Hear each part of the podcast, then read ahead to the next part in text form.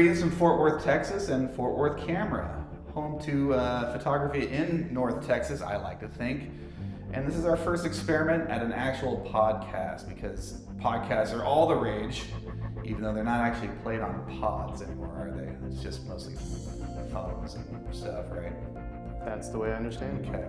And today we're hoping to start, launch a, a new audio interview series with one of our nine Fort Worth Camera ambassadors. And today we have with us Brandon Cunningham. How are you? I'm fantastic. Thanks for having me. You are fantastic, and there's a lot going on in your life right now with photography and such. And uh, I do want to start with uh, how many questions do we have written down anyway? I have one, two, three, four, and the bonus fifth question, which everyone is going to be asked as we go along. But I do want to say that thanks for being part of our Fort Worth Foto Fest. Plug May 10th to the 21st. And uh, your presentation is going to be on uh, so-called humanitarian photography. But I want to know from you, in your own words, what does that actually mean to you, and if that actually is the correct term we should use for your style. It's very much, um, it's, it's not a direct term, but it, it, it definitely dances around what I, what I do. And uh, it's where I found my passion. And humanitarian photography is a way to take what I am passionate about, which is photography, and the other portion of that is human connection. Um, I've always been interested in people and, and I love being surrounded by people. And it's that, that human connection where uh, I get to explore uh, with my photography. I'm actually writing down human connection right on the little pad right here. That's a great term, and it's something that just kind of goes hand in hand, or everyone should employ that with their photography. Human connection, even if you're just a landscape photographer, there still needs to be some sort of human connection.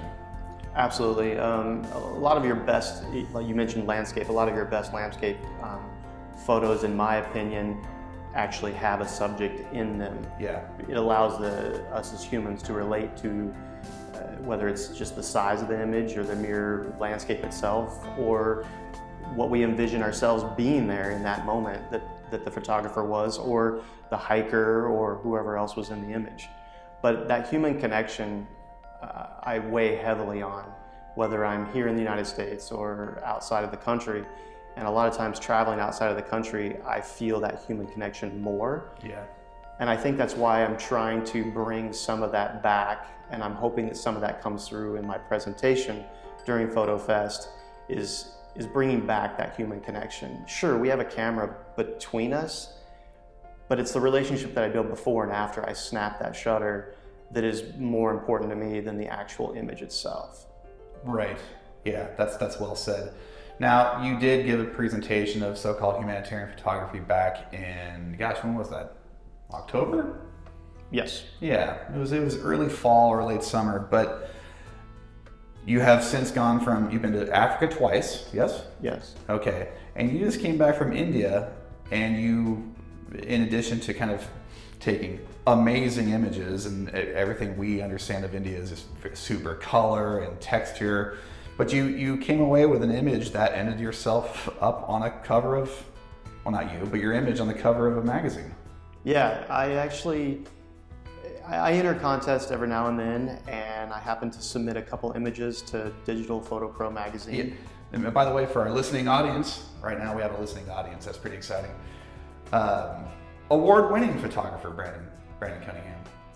Yes. So, continue. Yeah. So the I submitted those images, uh, a couple images to the magazine, and a couple months passed, and the editor in chief, David Scholes, reached out to me and said separately the marketing department would be contacting me, but he was very interested um, in, in having one of the images I submitted as the cover. And I obviously jumped at the opportunity. I was honored. And so, yeah, the Digital Photo Pro puts out a magazine every two months. And so it's the April, March, or March, April edition of Digital Photo Pro has my image On on, the cover. now. On stands now. I do know you can get it at Barnes & Noble. Cool. I've heard of that place. uh, tell me about the cover shot itself. The cover shot is titled Hookah Man. Um, I'm sure that his photo has been uh, taken many, many, many times. There is a fort in Rajasthan, and he sits within the fort as sort of a prop. It's his daily job. He has a beautiful beard and just the most interesting uh, textures to his face. He is a delightful gentleman. Uh, spoke to him for quite a few minutes and um, snapped his photo and probably spent 20, 30 minutes with him just because I enjoyed his character and, and what he represented. And he was a jolly man, and, and, and that came through in the image. Yeah, it's it's a fascinating image. It's got such. I mean, the image itself is great. the The post processing is uh, shows exhibits a lot of talent, and it, it's silvery. It's uh, has so much texture and just such a great story. It's imp- it's an impressive uh, image, if I do say so myself. Thank you. You're welcome. Um, so let's open it up a little bit more and, and, talk about trying to steer away from the, the cliche of how did you get into photography and what was your first camera. But you know, you did start in photography at some point, and where did you actually pick up? Where did you pick up a camera first? High school. High school. Where was high school? High school was in Dodge City, Kansas. No way. Yeah. Wow. Yeah. Boot Hill and all. Cool. Uh, yeah, I, I, actually took an art class. I, I tended to be a little bit more um, drawn to the arts when I was younger. I didn't have a whole lot of talent in drawing and painting and that sort of thing, but I knew there was something there. So I took photography and enjoyed it immensely. And then when high school ended, so did my photography at that point. Hmm. Not sure why. Okay. So, like me, you're relatively new to Fort Worth, though, aren't you? Yes, under two years. Okay, where'd you come from before that? I spent 10 years in, in Phoenix, Arizona. Okay. So, while in Phoenix, what brand uh, of camera were you using? Did it start with an N, a C, a, a P perhaps? What?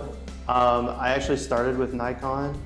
I, at some point in time, my Nikon camera broke. It was more expensive to fix it than buy a new one. Mm-hmm. I put the camera down for quite some years. My wife always recognizing the passion.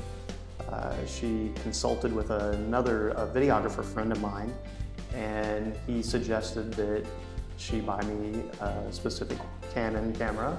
So I shot with that Canon for quite a while, and um, I actually dug really deep into the Canon and figured out um, about everything it was capable of doing and upgraded the Canon to another Canon and upgraded that Canon to two more Canons. Oh. And, and that's when... That's actually how we met.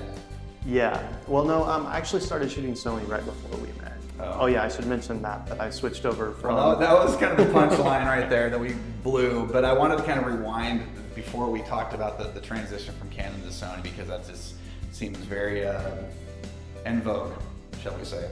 A lot of people are doing that. A lot of people are transferring whatever brand they shoot now to the Sony format. But before that, we never get an opportunity to, to discuss one thing. And the fact, and the thing is this, that it's okay to not be so brand specific. Absolutely. Because I started off on a Pentax camera.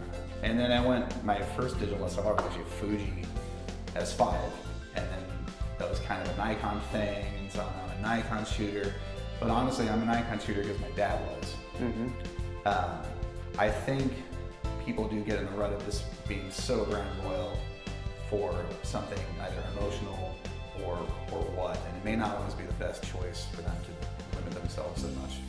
Yeah, I totally agree, and I actually still shoot um, a handful of Canon cameras because my or Canon lenses because my my Sony allows me to do that.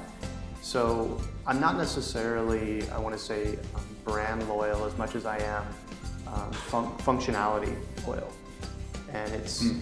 it's it's what works best for me, and so that's why I use it.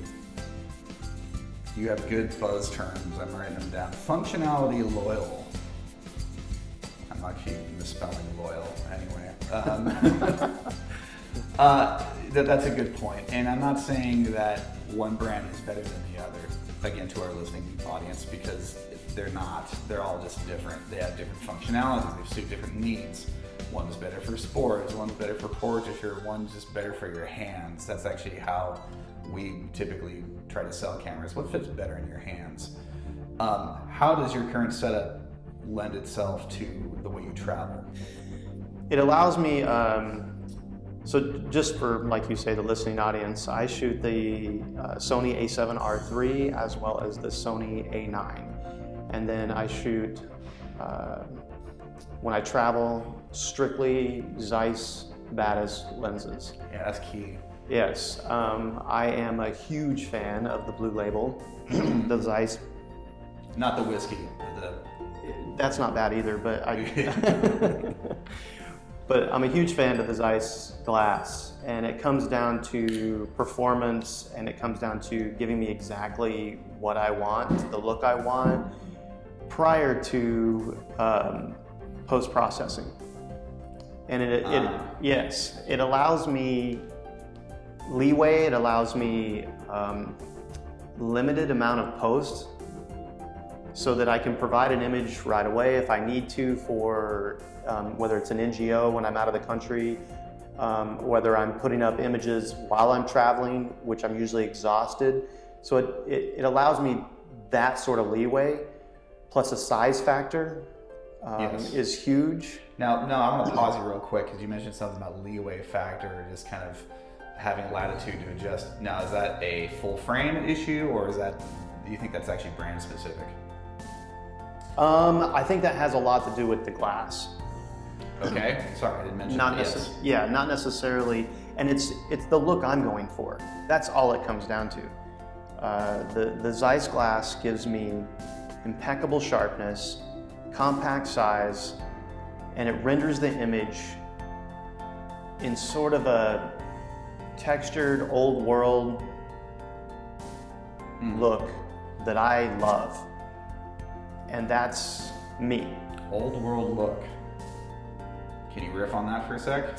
Um, I've not heard that before. And incidentally, and, and, and again, as we proceed with this, these these interviews, they're not commercials. We're not here to kind of yeah, influence brand selection or lens, whatever, one way or the other. But it just so happens that Zeiss does make lenses for other brands, Canon and Nikon. Absolutely. And you're telling me that it lends an old world look to your images. I've not heard that before.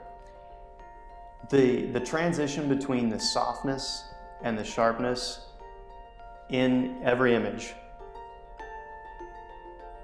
has huge latitude for me with Zeiss glass. So the parts that I want soft are incredibly soft, and the parts I want sharp are very sharp. But when you look at the image, it gives you a feel that you're looking at an antique art, uh, uh, um, photograph Yet, when you dig into it, like you pixel peeper, peeper, people, pixel, The pixel peeper- will, people yeah, you're still going to get that. You're going to see the pores. You're going to see, you know, the the bloodlines and the pupils and you know all of that stuff. But as an image as a whole, you, transparency to it. yeah, you get that that feel that it that you're looking at an antique photograph, um, which takes you either back to a time that you remember or a loved one or whatever else. And I just I, I adore that. So let's be fair that so there are a lot of benefits for your transition from your transition to your new lenses and cameras. Has there been any downsides or obstacles, I should say? Um, there is a learning curve uh, that's pretty extensive when you go from a DSLR to a mirrorless. Um, once you master that learning curve and you figure out the differences, it's like no holding back. So I would have to say that um, it, it's it's a commitment that you have to make wholeheartedly if you're going to make that commitment, because there are going to be many frustrations when you're figuring out the differences between the, the DSLR and the mirrorless. Whether that's going from Canon to Sony or Nikon to Fuji or, or whatever. I'm actually going through FortWorthFotoFest.com. That's FortWorthFotoFest.com. That's photo with an F, by the way. And yeah, it's a shameless promo. Don't get me wrong, but um, I am going through the events, and I'm actually trying to remind myself what day your event is. It's on a Saturday. I believe it's the 16th. Yeah. Um, help me out, man. Where are we? There it is. Trust me, with, with over 40 and soon to be 50 events, it's tough to keep track. But it's May 17th at 4 p.m. 17th. Yeah. Uh, yeah, and I can't wait to see your presentation because the last time I saw one from your images from Africa, it's it's impressive. It, it's stunning. I'm trying to think of all sorts of great adjectives, but um, it's emotional. The images that you capture, at least from the ones from Africa, they're really uh, touching, and the stories you kind of lend to it, which are easy to tell because you're looking at these storytelling images. People were weeping Yeah. in, the, in those presentations. Yeah, and, and I hope that, that the images alone, um, I hope would entail that. And it's here's the thing: is there was with the Africa presentation, there's joy, there's pain, there's suffering, and all of that. And, and I want to make sure that that comes through on all levels. And that and my India trip was somewhat a little less emotional Yeah. in just a different way. Um, it was it was it was emotional, but it was it was less heart wrenching, I guess I should say. And it should be and it might be just where the place I was in my life at that time, and and the reasons that why we were in Africa versus the reasons why we were in India.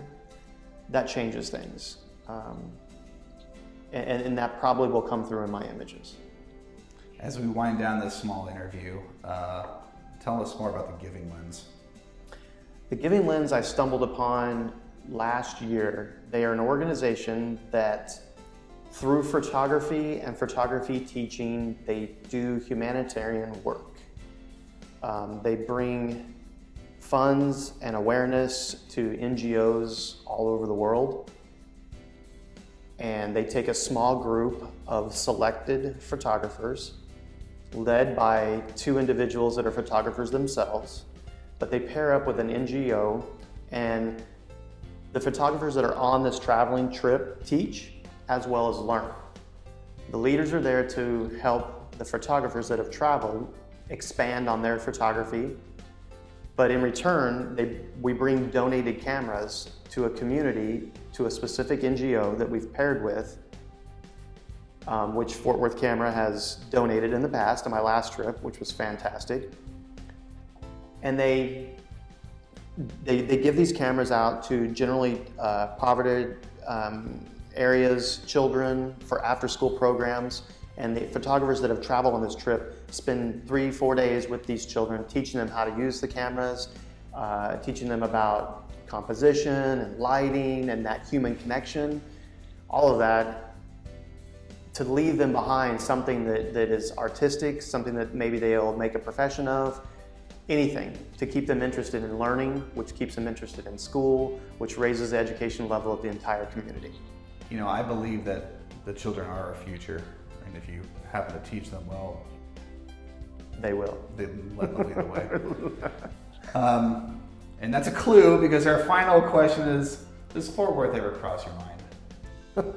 oh, good, you got it. Yeah, Good, I it's a got it. musical reference. Yeah, yeah, I There got we it. Um, I do like Fort Worth. There are many things about the places that I've lived before that I miss, but the thing that I don't miss at the other places that I live that I do get here is I know it's a cliche word I've been using, but the human Sorry. connection. Um, Yeah. The people here are fantastic. And whether it's, um, you know, the girl behind the counter at the Chipotle, whether it's, you know, I've got a girl behind the counter at the In-N-Out Burger. there you I go. Yeah, yeah, yeah. great. I guess I should mention the, the girl behind the counter at the Whataburger because I am in Texas. Oh. Oh, but The- anyway, the, the, wh- which one? I don't That's- know. that's okay, okay. We don't have to get that personal. Anyway, just the people in general are um, welcoming. They're inviting. They're real, and it's the part of um, I mentioned earlier, going out of the country, the, the the human connection that I feel like is missing in a lot of places here in the United States. Fort Worth not necessarily being one of them. Yeah, uh, I mean, you and I actually moved here to Fort Worth probably around the same time, I think. And uh, I've uh, experienced the, the very same sentiment of uh, togetherness, honestly. And I don't want to get too Dr. Phil on you about how great Fort Worth is, but Fort Worth is pretty great, and I think we're very, very proud to be the purveyors of photography in Fort Worth in North Texas. And on that note, I, I can't wait to see you at the Fort Worth Foto Fest. You can read all about uh, Brandon's presentation at Fort Worth Foto Fest with an F dot com. May 17th at 4 p.m. is his presentation, and I invite you again, uh, listening audience, to tune in. I don't know how you tune in on podcasts, but uh, you know this might be playing on Facebook and YouTube. And uh, until then, photo for all, baby. Greetings from Fort Worth, Camera, Fort Worth, Texas. Thanks for having me.